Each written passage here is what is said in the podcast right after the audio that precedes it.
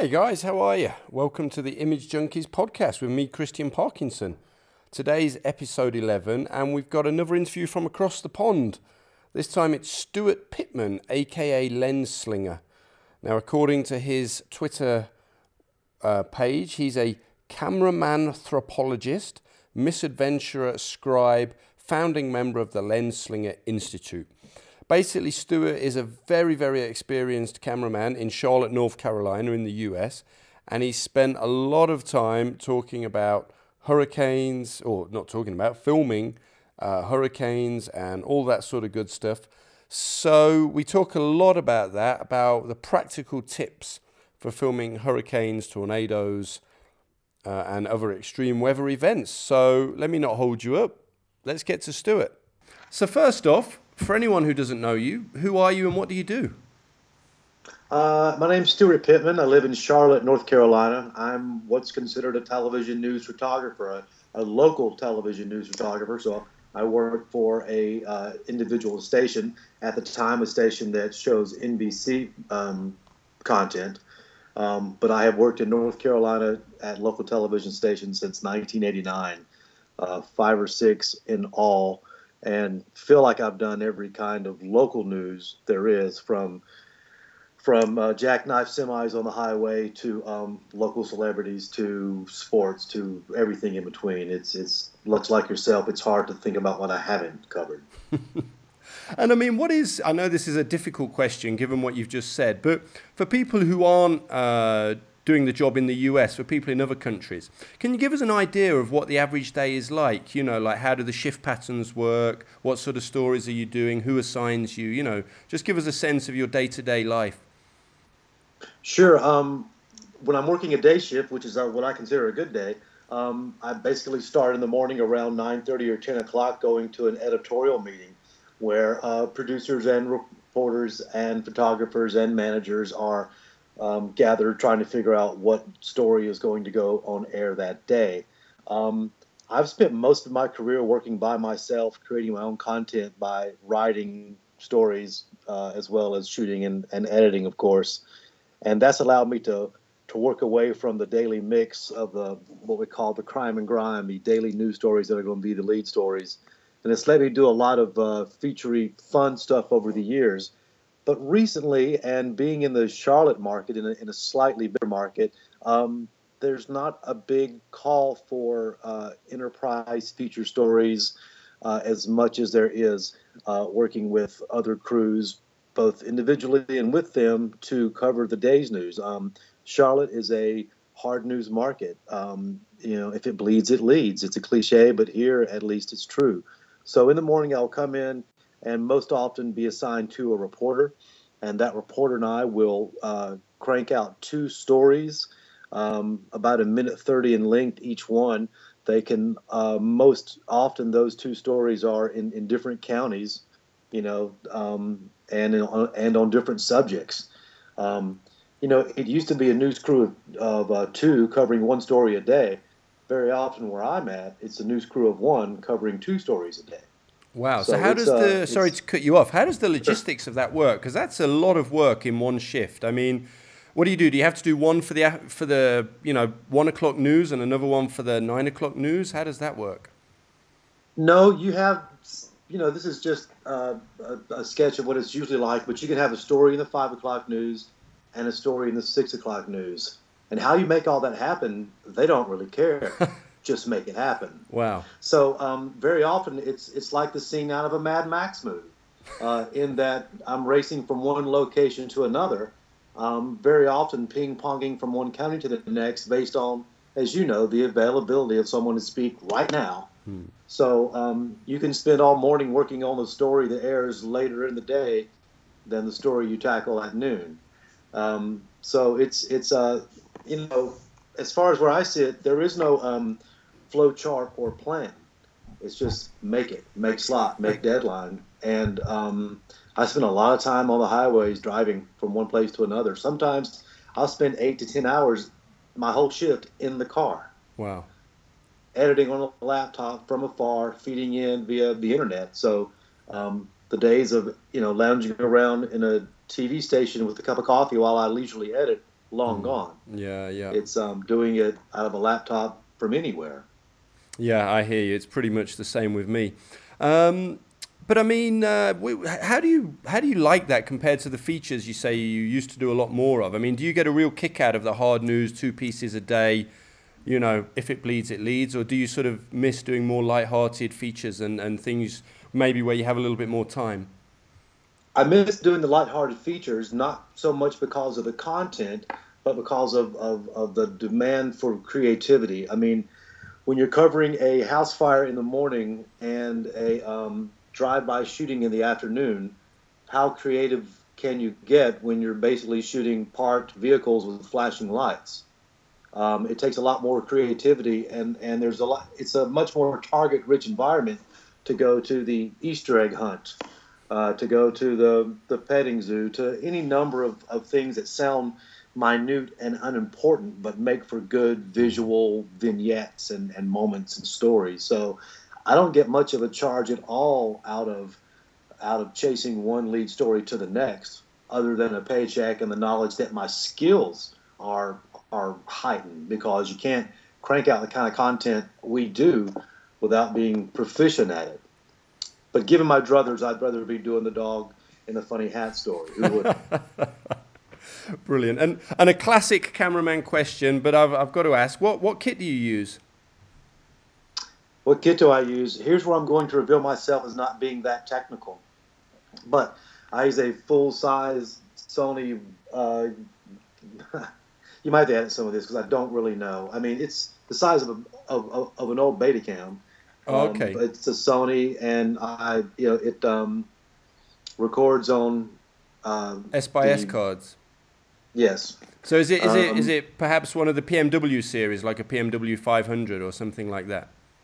I would suspect that it is. It is it a full size, probably 10, 12 year old um, Sony cam. Yeah. Um, I, I, don't have small gear. Um, I don't mind it. I like my big gear. Yeah, yeah. Um, I may be something of a dinosaur. I've got a Goliath of a tripod, but um, you know, I like that lens. I like those sticks. I like that steady platform. I've used yeah. small cameras before. Um, and I've always said if the camera will properly white balance, I'll make it cry and sing. But I would much prefer having the, the kind of glass, the kind of external lens I have now. Yeah. Well, I mean, sorry, I'm not more. T- no, no. I mean, to be honest, in my experience, and tell me what you think. I always find the best cameramen are the least technical. Um, you know, often I've I've had experiences where I've maybe been stood outside a story alongside other camera crews, and I'm intimidated by their knowledge. I mean, you know, they're so sort of technical. Yeah. They know everything and you think, wow, this guy must be amazing. And then you watch his pictures that night and you think, actually, he wasn't that good. And I've sort of noticed those who are really, really technical aren't usually the best filmmakers. I don't know if you've noticed the same thing. I I really haven't, but I like the sound of it because that would uh, hold me in good stead. Um, I've always considered myself something of a writer who who just learned to write and communicate via these particular tools I discovered in my early 20s. You know, I think I think had I um, I could just as easily have gotten into computer programming or, or, or the creative side of that had I stumbled into it. Um, but I by no means am the most technical chap around. Most people assume that the guy behind the camera is highly technical, um, and it's a struggle sometimes to pretend to be that guy when you know deep in your heart that is not you. So I do that a lot. Yeah, yeah. But no, speaking, I know what you mean. Speaking of that, you ask about the our, our workflow because because what used to be, you know, big live trucks with collapsible mast have now turned into backpacks with one button. Hmm. Um, the the playing field is so much different. Um, things are easier. I was thinking about this morning working a morning shift. Working a morning shift for a two-hour morning show, if not longer, would normally be parking a truck somewhere, reeling in a thousand foot of cable, you know, going all around the event. These days, it's it's a backpack. It's a tiny backpack, and it's yeah. one button. Yeah. And when it doesn't work, you're outraged. Yet it's so, it's so much easier now. Um, yeah. I find that to be a two-sided coin in that uh, it sure is easy and convenient, but um, it marginalizes the journeyman technician creative type like myself and I suspect like yourself. You know, um, back before the late 90s, if you could make television, you were a Jedi Knight mm. in that realm now certainly kids are out doing what I do in their on their iPads in their um, bedroom, you know, at age 12. So yeah, it's just that's what because we have the technology that makes it so much easier is the only way we here crank out so much product throughout the day. Yeah, I hear you. And the technology is a really double-sided, uh, double-edged sword, isn't it? I mean, on one hand, it's brilliant, and like you say, it makes our life easier. Um, and and on the other hand, you know, the danger is, you know, guys like you and I sort of find ourselves pushed pushed aside for, uh, you know, for, for because of the technology. And I mean, I'm certainly not one of these who wants to go around smashing up iPhones. You know, I, I, I welcome it. I welcome the challenge, and I actually enjoy yeah. using them myself sometimes. But I wonder what you think, you know, long term, and this is probably a uh, bit of a depressing thought to get into too soon in the interview, but long term, do you do you think guys like you and I have a solid long term future, or should we be looking for a new job? I think I think guys like myself uh, just turned 50. Um, there's a future. It's going to be marginalized. I'm going to have to stay very versatile to to earn to earn my keep in a in a broadcast outlet. Uh, I think if you're younger than me, um, you need to diversify. Uh, if you're going to be a photog, know that the era of push record and daydream is over. So I I love what I do, and I've done it for a long time, and it's all I'll probably ever do. But I can't, in good faith, recommend that path to to a young person uh, unless that's just going to be part of their skill set. And that's sad because you know the specialization that we once had um, enabled us to become, you know, really fine tuned in, in, in, some of our skills, and, and, and now it's more of a spray effect where if you're okay at writing and okay at editing and okay at shooting, you can get by. And it's it's it's easy to miss the days of, of self-perceived virtuosos. Yeah. Um, so you know, it really depends on where you are. If you're just starting out, uh, I would have to say, uh, you know, learn to shoot, learn to write, learn to edit, but also learn everything else you can because you're going to have to. Yeah. No, I think that's um, good advice, and I always give the same advice to young journalists now trying to come through. You know, I always say learn to shoot and edit. You know, I don't want to put myself out of a job, but if you want long term, a long term future in this industry, if you can't shoot and edit, then your options are very, very limited. You know, even if they want to be a, an on screen reporter, I always say it doesn't matter. Learn to shoot and edit. Take your phone out and just teach yourself how a sequence works. Even if you never need to use it again, you should know those skills, you know, or at least have an understanding of what, what the team around you are doing. Yeah, I work with a lot of young people. When I say young people, you know, mid twenties. The the average age of every television station for the past twenty years really it's getting younger, but it's always been young. But um, I work with very, very sharp people in their twenties who who know how to make television in every aspect, from mm. in front of the camera to to shooting and editing on deadline, multiple stories a day. Uh, I won't always tell them this to their face, but for the most part, I'm very, impressed because they don't know how tough they have it. Yeah. You know, back in the day, some of the people I worked with would have would have had a couple of guys like me trailing behind them to make them look as good as we could come up with. These days, you know, they're they're out there doing it themselves and they're impeccably dressed and they're getting it done. And um, I just find myself amazed sometimes, both in good ways and bad ways, at the young people who um, have learned to be versatile and understand all things tech and just get it done. Mm. I can't help but be impressed, even when I don't want to be. Yeah, no, I agree. Because they're replacing me, you know? um, and then I wanted to ask you do you have sort of a, a, distinctive style? Is there a sort of way of shooting that people see your pieces, they go, oh, that was a Stewart Pittman piece? Or, you know, is, is, that, is that something you, you sort of aim for? Or, or do you just sort of flow with it? Every story's different? Um, it's funny because uh, uh, yes, I used to have a very distinctive style, and I went through a period. You know, I had a bad wide angle addiction for about a couple of years. yeah, I'm and, guilty um, of that as well. You know, the wider the better. Uh, I, I learned to shoot. Uh, I learned to shoot back when uh, MTV was showing such things as uh, the Pauly Shore show, right?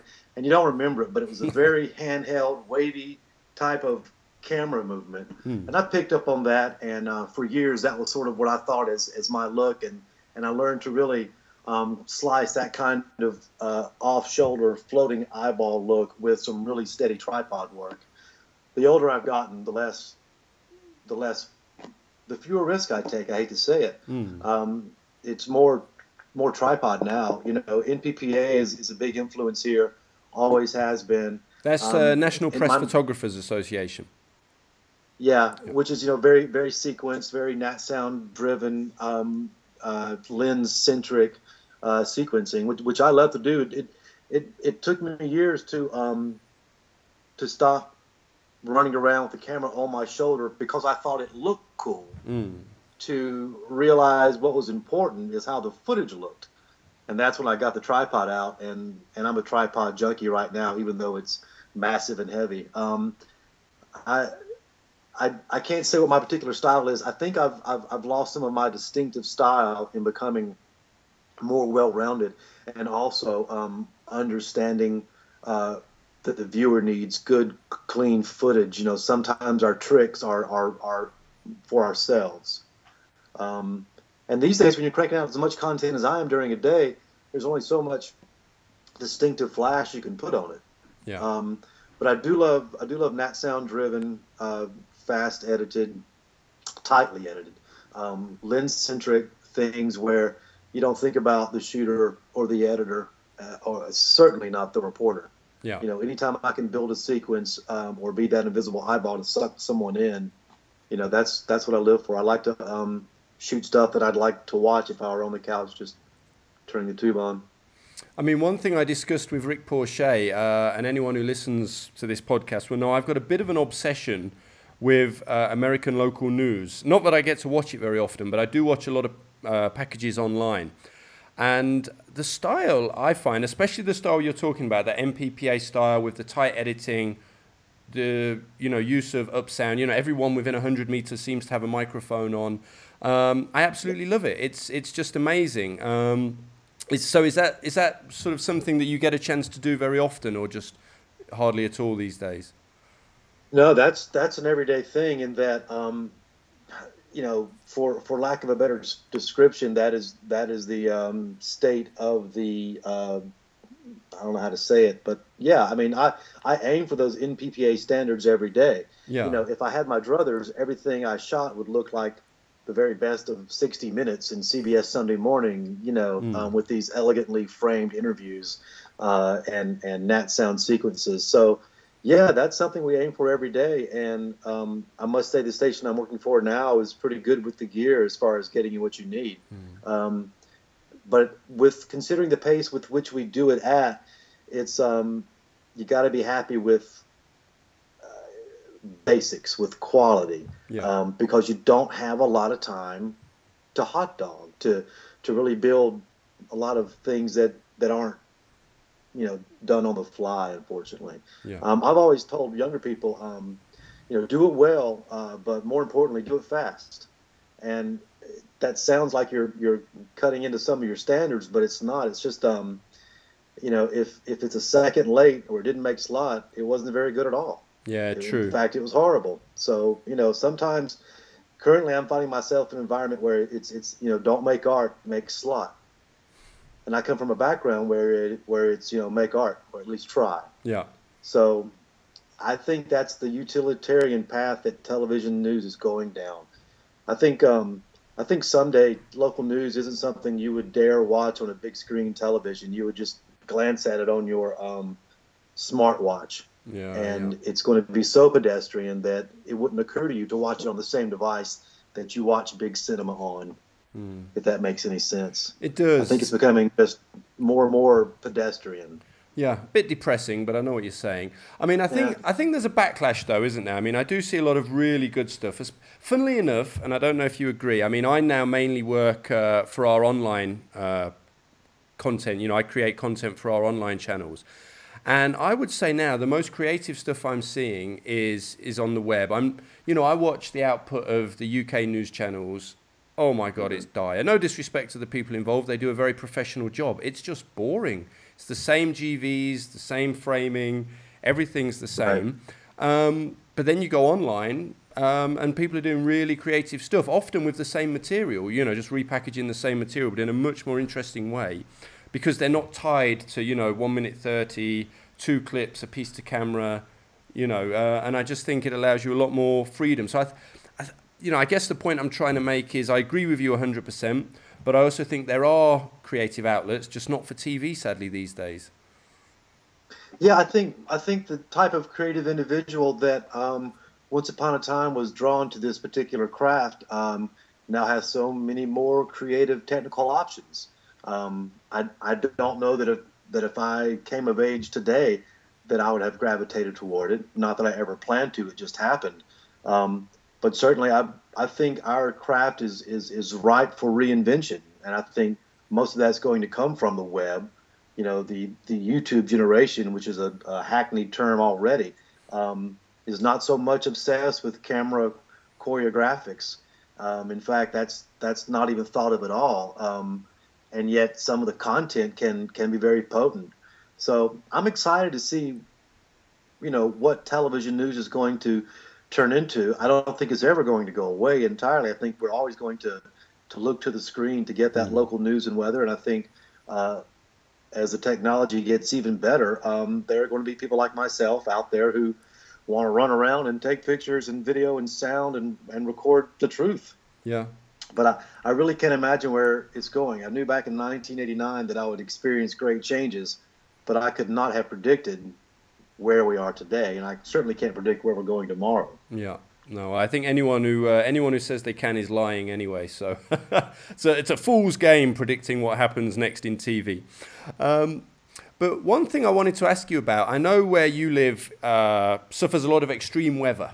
Um, mm-hmm. is, is, that correct? You're part of the world.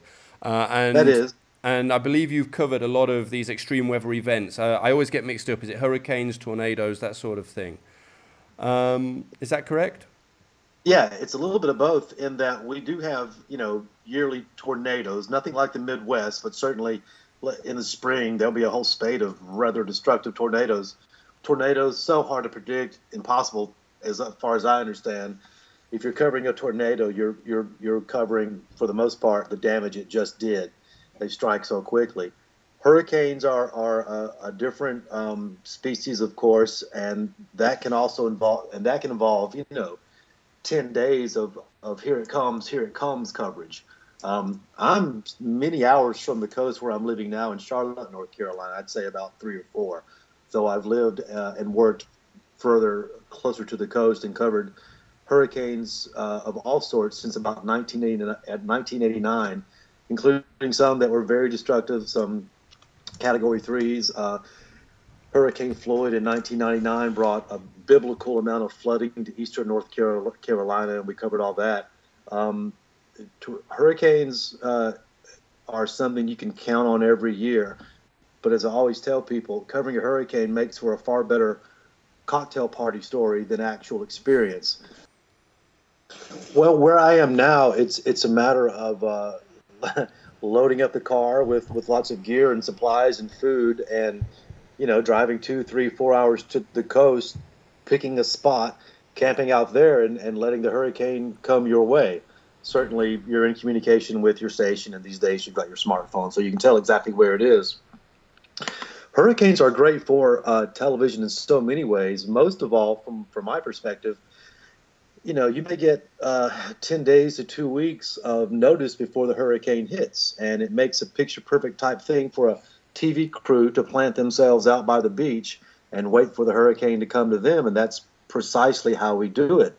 Um, the first couple of days you're there, it's just surfers and cops and, and looky loos, and and it's beautiful weather. It's another great day at the beach with something interesting to talk about. As the days progress, the weather gets bad. The locals leave, and you just, it's just you and some surfers and the cops and the police department and the, and the fire department, and there you ride out the storm. For years, so many times uh, for a storm, say on the outer banks of North Carolina, all the satellite trucks would invariably gather at one place because all of the seaside hotels close, except there's always that one uh, hotel yeah. that stays open for the media. Yeah. And therefore, you've got 12, 15 satellite trucks at one hotel on an island. And and thus thus is the biggest collection of people on the whole island at the time. And you're there for a few days. And back in the day, it was like a um, it was like a concert parking lot in that you could walk from one satellite truck to another and see old friends and hearty yeah. souls and everyone was there with their best gear, and you know, uh, it was quite the time. Today, however, since it's it's fewer satellite trucks and more TVUs and Dejeros and LiveUs, more backpack technology, um, the the habit of clustering together isn't as much. Mm. Now you can spread out and go live from most anywhere. Yeah. You know, back in the day, you'd have to strategically park your satellite truck by the building, by the pier, in a place that wouldn't get flooded or wouldn't get the mast ripped off by high winds. These days, it's just for the most part carrying a backpack as long as you've got cell service. Yeah. Um, but I have I have covered hurricanes and, and, and gone three to five days without eating um, hot food, just you know eating granola bars out of a out of a cooler, um, because you'll get trapped on an island which will lose power, or the uh, highway patrol will close the bridges. You know, no, no matter how many times your news director calls you on the phone and says cross the bridge, if there's an army of state troopers at either side of the bridge, well, you're not going anywhere. Mm. And I've had that experience before. Um, you get really good at, at setting up places where the reporter can appear to be outside and the TV crew can be inside. Oh, okay, you know, like hotel the, balconies or something like that. Yeah, the third floor hotel balcony is great in that you can be, you know, eating popcorn inside the room uh, while the reporter well, is they're the hanging on for dear life, looking where they're wind thrashed. also, these hotels that, that uh, stay open, it should be noted that the moment you check in and the moment they take your money, they say, by the way, we're killing power at noon. Hmm. So you've got a hotel room, but there's no air conditioning. Right. And it's an it's a hotel room full of sandy, gritty TV gear, and it can get uncomfortable and and smelly. Um, but I've covered most hurricanes. Um, when the actual hurricane hit, for the most part, I have huddled in like the stairwells of of, of uh, beach hotels. You know, because uh, you're only going to cover so much of it as it hits. At some point, you have to take shelter. Mm. Um, I would much rather spend five days at the beach informing viewers at how the hurricane's about to hit, and then have it not hit, and then have it skirt the shore, because if and when the hurricane does hit, then the work begins. Yeah, people have no power. You have no power. Uh, there's a million stories everywhere of death and destruction. Um, people get really tense. Uh, it's hot it's thoroughly miserable, and and what you're covering is miserable. So, I I always enjoy um, hurricanes that are you know uh, all hat and no cattle, and that they come in uh, fiercely, but then magically skip away, and a lot of them do, or at least don't hit as hard as we expect. Yeah. Um, and I also want people to know that that so many times if, if they see a local news reporter at the coast you know, lashed to a stick in, in horrible weather. I want the viewers to know that most probably that reporter threatened to stab her coworkers to get the chance to do that. Right. Yeah. You know, you know, they think, oh my gosh, it's you know, it, it's so terrible. They send you out there, and you're like, yeah, well, most of us volunteered to be here. Yeah. And we can't fully explain that. It doesn't make sense, but when it's your job to document what happens around you, you want to be there. Yeah. And and even as I've gotten older, I've I tell my wife the the only thing worse than covering a hurricane is watching my friends do it without me. you know, I want to be in the middle of it. I, I can't fully explain why, and um, I still have that urge 30 years into it. And I guess that's what keeps it interesting. Yeah, I think that's what keeps us all going, that buzz, doesn't it? But, well, I've never covered an event like that. And I mean, let's say I got deployed uh, to come over and cover one of these events. What tips would you give to me in terms of you know what what I should be thinking logistically, and then you know right. just practical tips for sort of filming in that sort of weather. Have you got any advice? Yeah, trash bags. okay. trash bags and duct tape. You know, I don't care how much money you spend on your high dollar um, uh, camera rain cover. Um, you're going to need that and more. So uh, it's all a matter of, of, trying to stay dry. And the gear makes it easier because it's more self contained and smaller than ever before. I remember back in the day of three quarter inch record decks, things that mm. didn't even do good in humidity did really poorly in, in hurricane conditions. Um, I covered Hurricane Irma. It was a tropical storm by the time it hit Charleston, uh, South Carolina, earlier this year. But we were down there, and at one point I was uh, I was up to my waist in floodwater uh, with the camera on my shoulder and a backpack on my back under three raincoats trying to keep it dry because if things get wet, it's not going to do you much good. Um, so it's all a matter of staying dry, uh, knowing what food to take, and that is just very easy to eat uh, food that you normally wouldn't want to eat. You know, um, things that won't go bad. Um, what else? Um, I think it's personal safety and not letting adrenaline get the best of you. Um, there are things I did as a younger person I will no longer do. I used to not think twice about driving through high water, something you see a lot of in hurricanes when things flood and you're trying to get from one place to the other. You know, in my 20s, I would I would just floor it and yeah. go. And um, today, it I'm a pause a little bit before I do that. Um, I would say you know, try and stay dry, uh, but personal safety, and, and that is keeping your head on a swivel and knowing that nobody's got your back. Nobody. Yeah. So, you know, protect yourself. Um, technically, uh, again, it's a matter of keeping things as, as, as dry as possible um, because during the storm, you know, uh, stations want 24 7 coverage, of course. They're not going to say uh, you don't have to cover the storm because you're getting wet. You know, it's all a matter of how long you can last before things get so bad that you can't. But I have been in experiences where um, my personal safety was not a top priority, and I've almost gotten in trouble um, being washed away by storms. So, you know, it's it's the same old thing with a policeman. I guess they they tell them, you know, protect yourself because if you can't, if, if you're not there, you can't help others. Um, yeah. And I know that's not a very technical answer, but you'd be amazed um, how many raincoats you can put on uh, when it's up to your gear to stay dry. Otherwise, you're out of business. Yeah. Um, well, I mean, let's let's and also television. Well, I, was just going to say, let's drill down a little bit on that because you were saying about garbage bags and um, and gaffer tape. Um, do you mean so literally you, you take the garbage bags and you just you know cut holes for the lens, wrap it around the camera, you know, uh, use your, your gaffer tape to sort of keep it all sealed? Is that is that essentially what you mean? Yes, and, and, and that's often over your specialized camera gear. You know, um, I sort of collect those type of things because you can never have enough. Mm.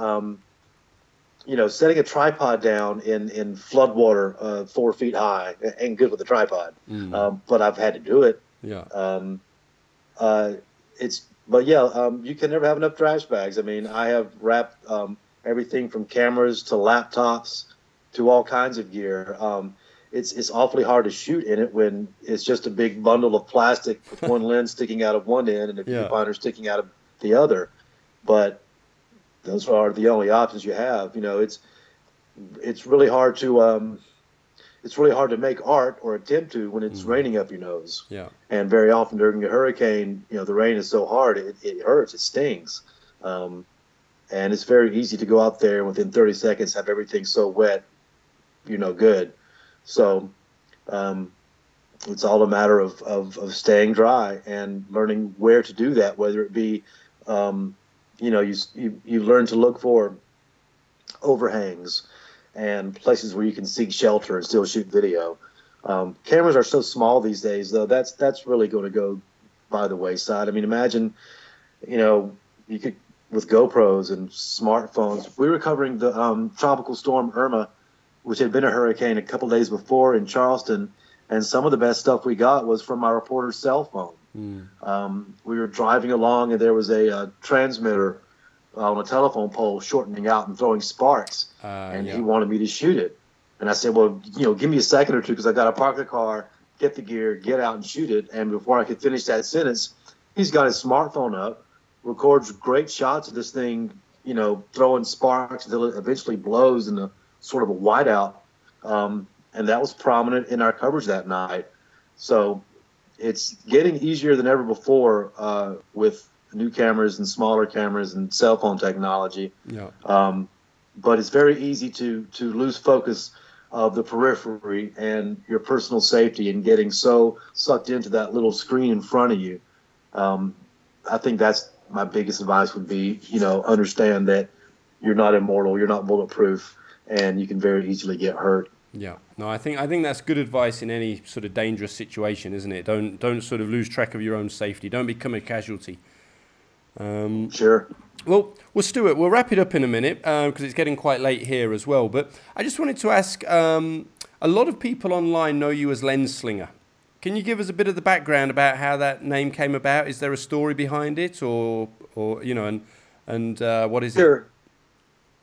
It um it, it started out as just a username in that I was uh, it was back in the days of the message boards and they were hot and heavy and and I wanted to come up with a username and and um, I'm a big Stephen King fan. And there's the Gunslinger series and I think the book was within my uh, eye range when I was trying to think of a name other than Lynn Smith that someone had already taken, you know. So I came up with Lenslinger, and it kind of went from a from a username to a nom de plume in that um, I started writing a lot for the message boards and for um, TV news websites, the few that there are. Um, I've always told stories. I've always wanted to write. I just never knew what I would write about. After 25 or so years uh, behind a TV news camera, I got plenty to write about. I don't know you from Adam, but I guarantee you, you can tell me some stories of what you've seen. and I merely wanted to share those on, on page and on screen. And I began doing so back when blogs were, were new and um, got a good amount of attention for the kind of stories I would write, mostly just slice of life, what it's like to be a local TV news cameraman in all its grime and glory and um, met a lot of people as we all did about 10 15 years ago online when all that sort of came out of out of the ether. But um, I don't blog as much as I used to. I went through some some life changes and find myself in a slightly different situation. But it is my hope and plan to one day publish um, some of the stories that I've blogged about and some that I certainly haven't. Um, so I've always said that uh, my job as a TV news photojournalist is is the perfect field study for a book I'll probably never get around to writing. Mm. But if I did write it, I'd call it Viewfinder Blues, and it would be sort of the uh, the the story that I have lived these past 30 years, and that is one of someone with very little education or uh, classical training finding their way behind the wheel of a TV news vehicle and suddenly having a passport to anything I could come up with. You know, the TV camera is, is a weapon and a shield, and it has taken me to places I never thought I would see and um, given me a lot of war stories along the way. So the Lenslinger files, the Lenslinger project, whatever I might want to call it at the time, yeah. is just my ongoing attempt at, um, you know, writing my uh, uh, memoirs.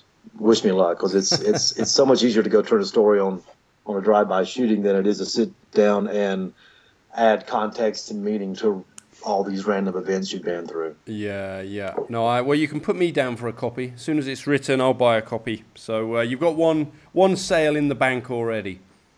Well, I do appreciate it. I'm I'm, I'm taking notes. I'm collecting them, um, and and and I think you would agree that that that um, our profession is one that that provides so much. Um, I don't know. It just gets you up close to the craziest things, mm, and if you can't. True take some impressions away from that, why are you there to begin with? You know.